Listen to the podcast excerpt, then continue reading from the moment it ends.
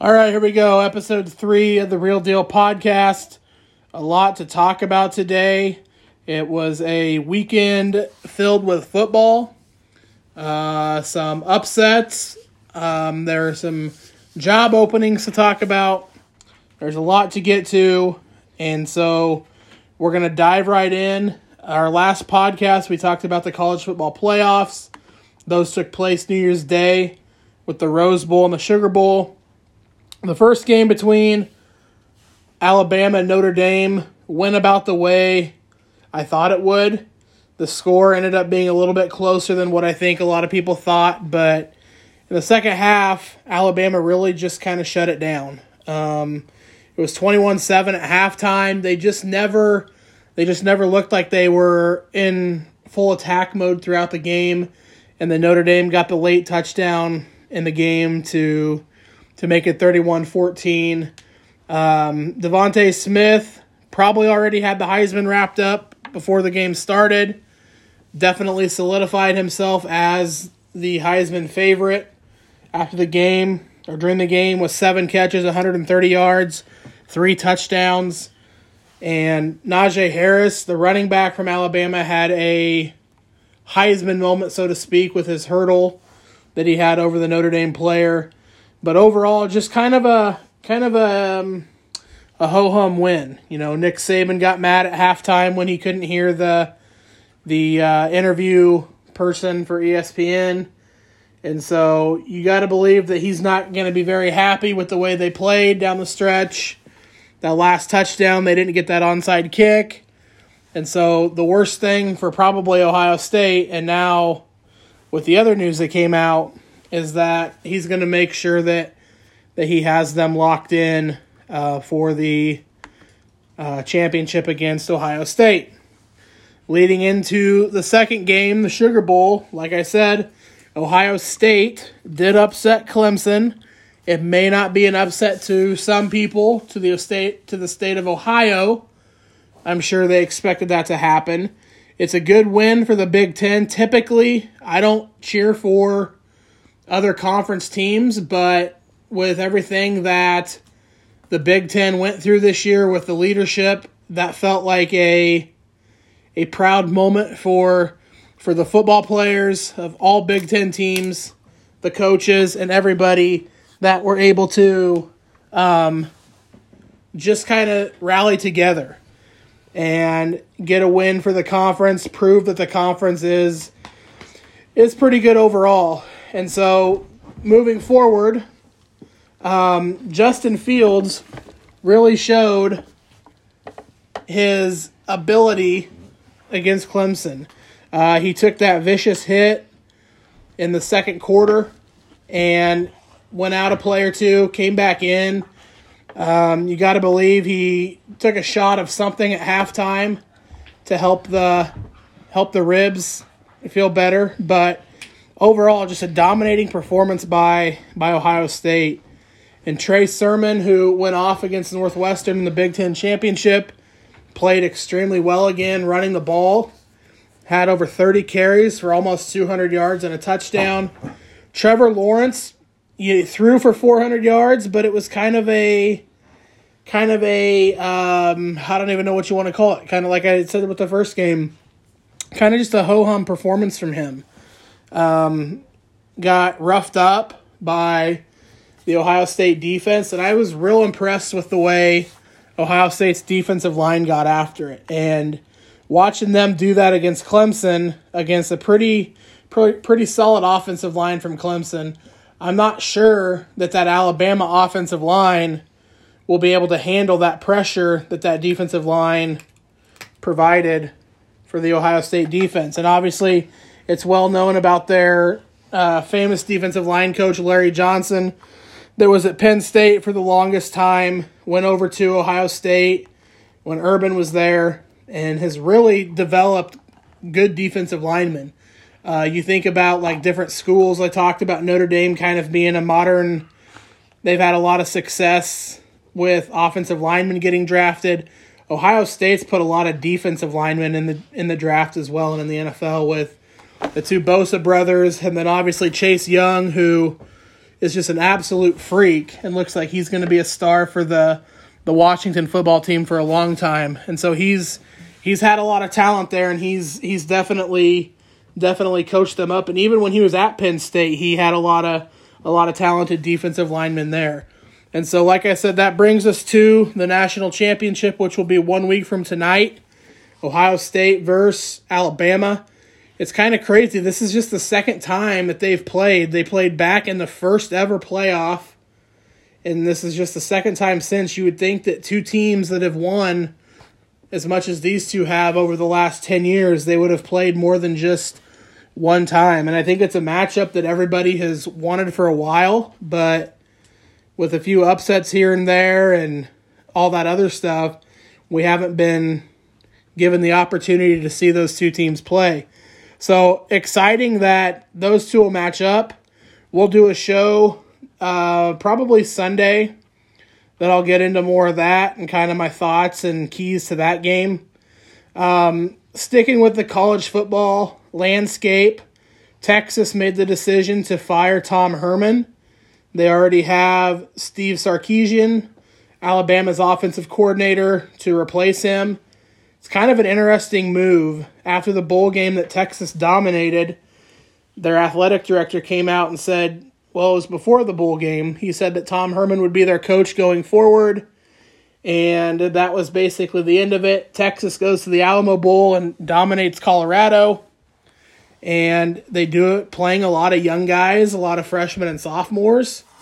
And so once again, you hear the the famous phrase, Texas is back. And then th- this news breaks, I think it was Saturday morning, about Tom Herman being fired and all the stuff that led into it. And right away, once they once ESPN broke that, they said right away that Steve Sarkisian was more than likely going to be his replacement. And that brings up an interesting interesting thought.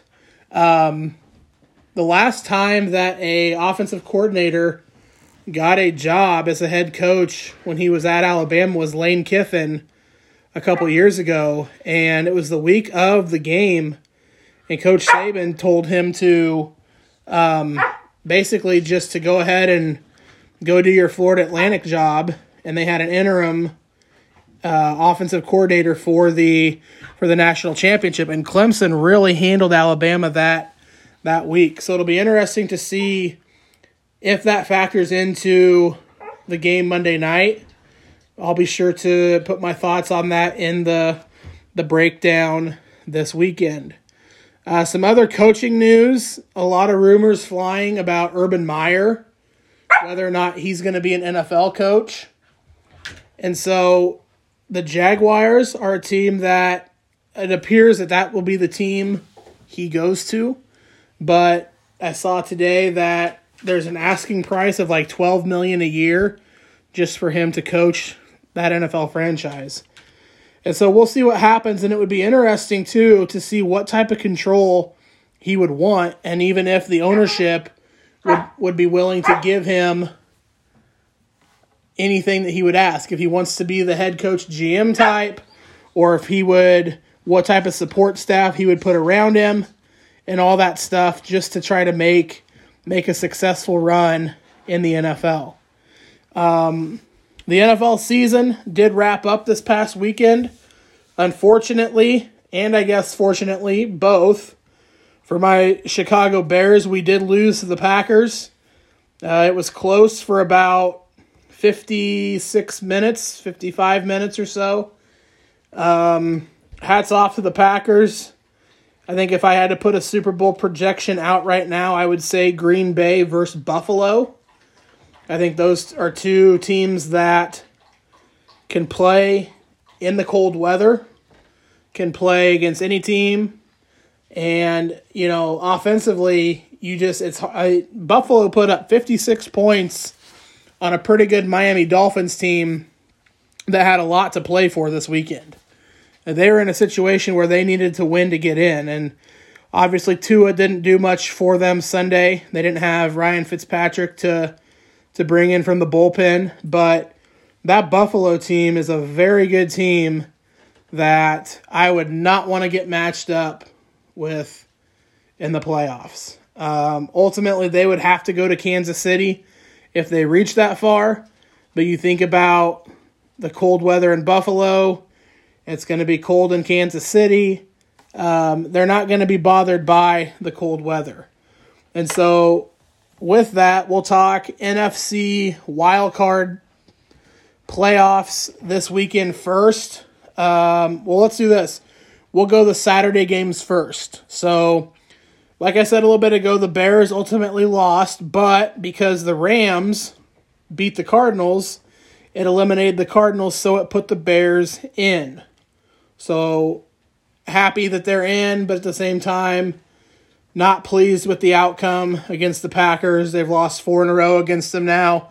Like I said back in the first episode the pod, um, it's just been a it's just been a, a rivalry that the Packers have owned the past 10 years. And it's painful for me to say that, but, you know, truth hurts sometimes. And until until Aaron Rodgers retires, it'll probably stay stay the same because the way that he can just dissect a defense is fantastic.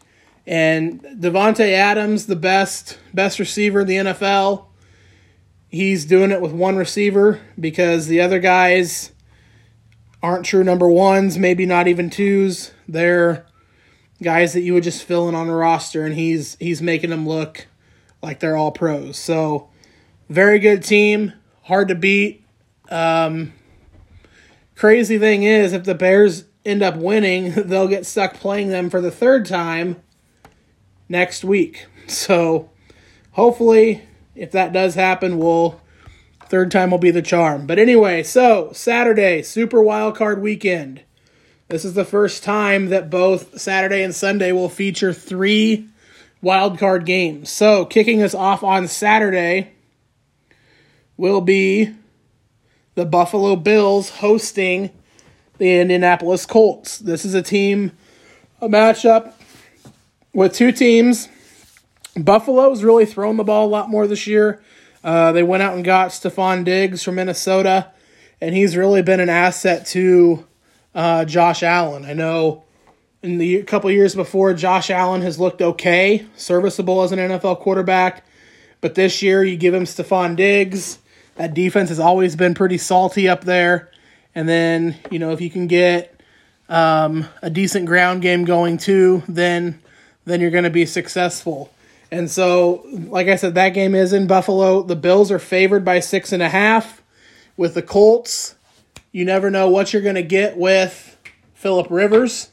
He's had plenty of games in his career where he goes out and plays amazing, or could go out and drop a dud and throw three or four interceptions.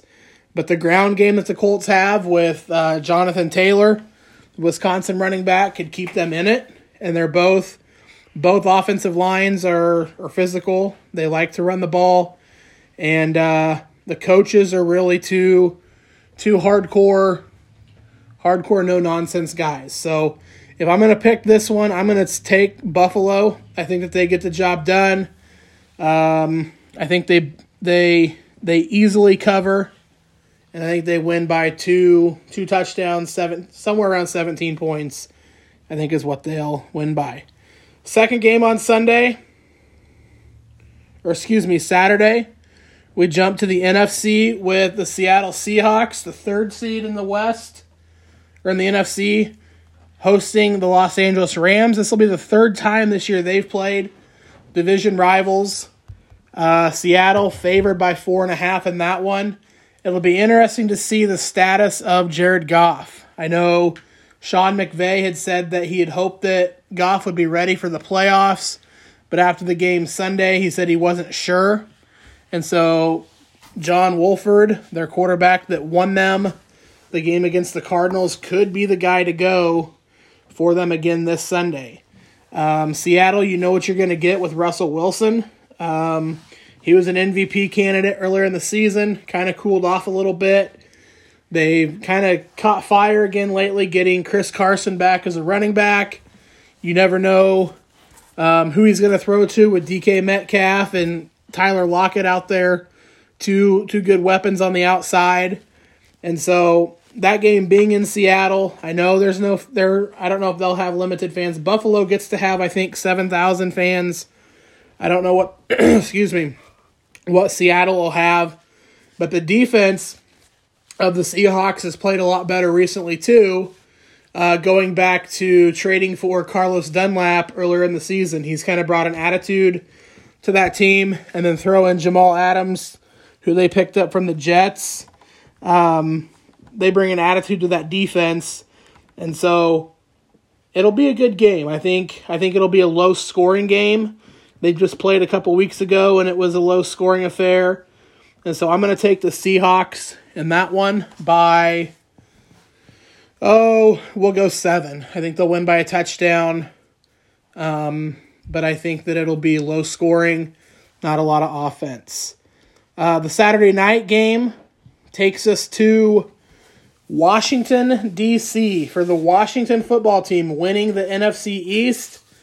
A lot of controversy in that game last night with Philadelphia and Washington. Philadelphia looked like they were poised to win it, but then Doug Pederson took out Jalen Hurts in the fourth quarter, put in Nate Sudfeld, and the Redskins prevailed.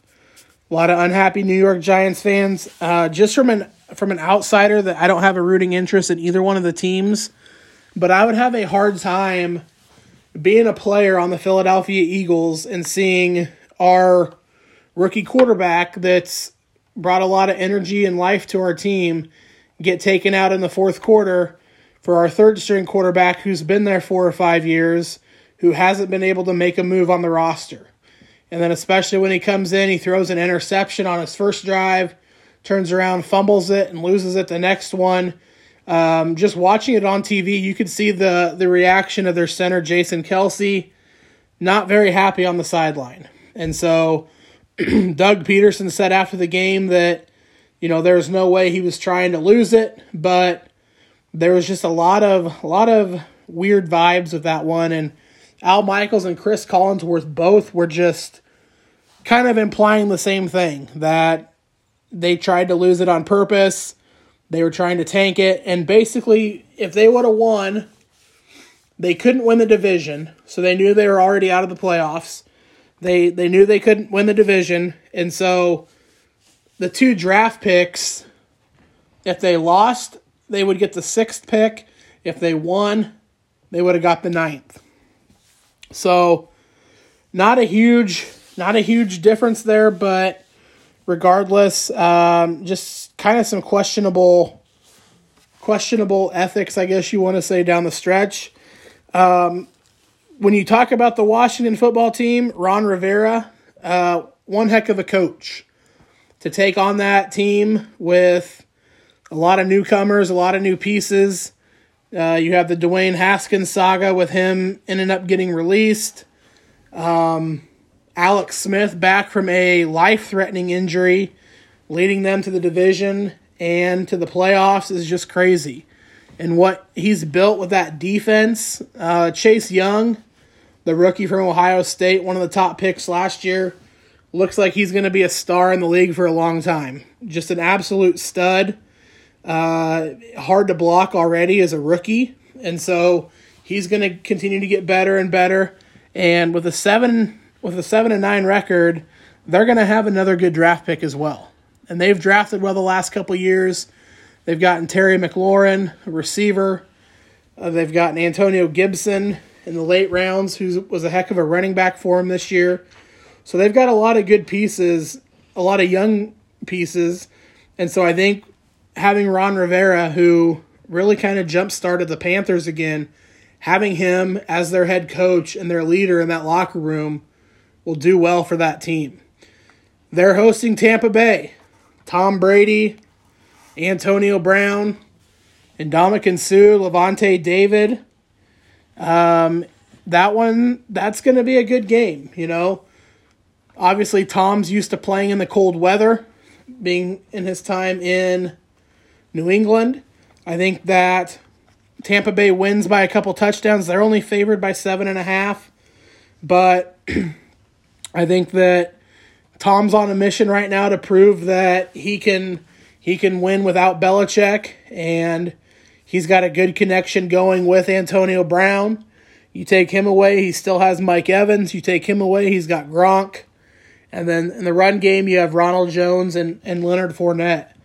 And so they're they're a scary team. Good coach with Bruce Arians leading them. And so that one might might end up being one of the better games of the day. But I think I think Tampa Bay wins by two touchdowns.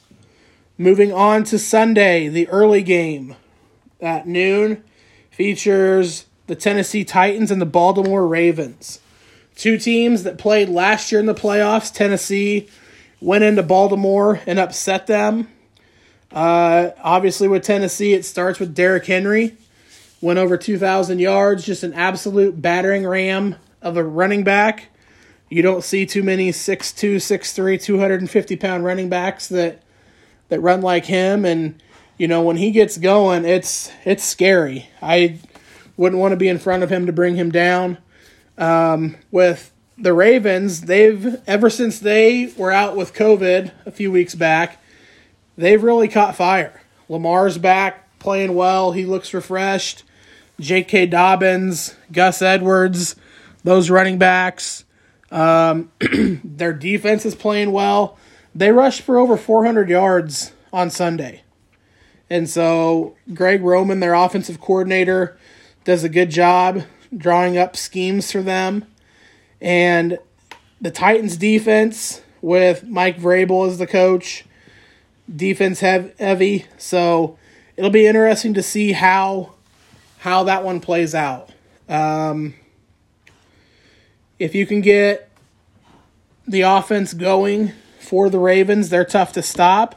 But you're, I believe you're gonna have to have Lamar throw the ball a little bit to beat Tennessee. Um, Tennessee, it's real simple. You've got to have Derrick Henry going, and then you're going to need Ryan Tannehill to hook up with A.J. Brown and Corey Davis as receivers and just continue to score. I think that one's going to be a high scoring game. I think that one's going to be one of the better games on Sunday to watch. Baltimore favored by four and a half. I think that they do win. Uh, I think it'll be a close game. I think it'll come down to a late field goal. And I think Justin Tucker wins the game for them at the very end. Second game on Sunday, the one that I'm going to pay the most attention to, uh, the New Orleans Saints and the Chicago Bears. Bears get in at 8 and 8. Seven seed. They played the Saints earlier this year, lost to them in overtime. That was before Mitch Trubisky got his starting job back. So that was a Nick Foles led team. And um, it'll be interesting to see. I think playing the Saints again, um, I think we can take advantage of a, a second matchup. If that game would have been on Saturday, there was a good chance that Alvin Kamara and some of the other running backs would have been out because of COVID. And so now that it's on Sunday, they should be eligible to play again as long as they pass the necessary tests that they need to. But obviously, with New Orleans, it starts with Drew Brees. They love using Taysom Hill in whatever role they can. He's like the Swift Army knife for that team. And so you've got to expect you're going to see him quite a bit. And, you know, this is the last playoff run, more than likely, for Drew Brees. A lot of people think that he'll be done after this year. And so um, you might be walking into a hornet's nest going down to New Orleans to play. They might might be very motivated to try to get Drew another another Super Bowl. But unfortunately, the Saints are favored by eight and a half. I hate doing it, but I'm going to pick the Saints to win. I think they'll win by 10. I think that it'll be kind of a back and forth game, but I think ultimately just that playoff playoff experience and Sean Payton calling the plays will make the difference for um, the Saints to get the win. Last game on Sunday, Sunday night football. Two teams that just played this past Sunday or yesterday the Pittsburgh Steelers and the Cleveland Browns. Pittsburgh comes in favored by three and a half. I think they cover that easily, and I think they win by two touchdowns. There was an interesting scenario on one of the ESPN shows today that said, Did Pittsburgh purposely let Cleveland win yesterday so that way they could get him in the first round or in the wild card?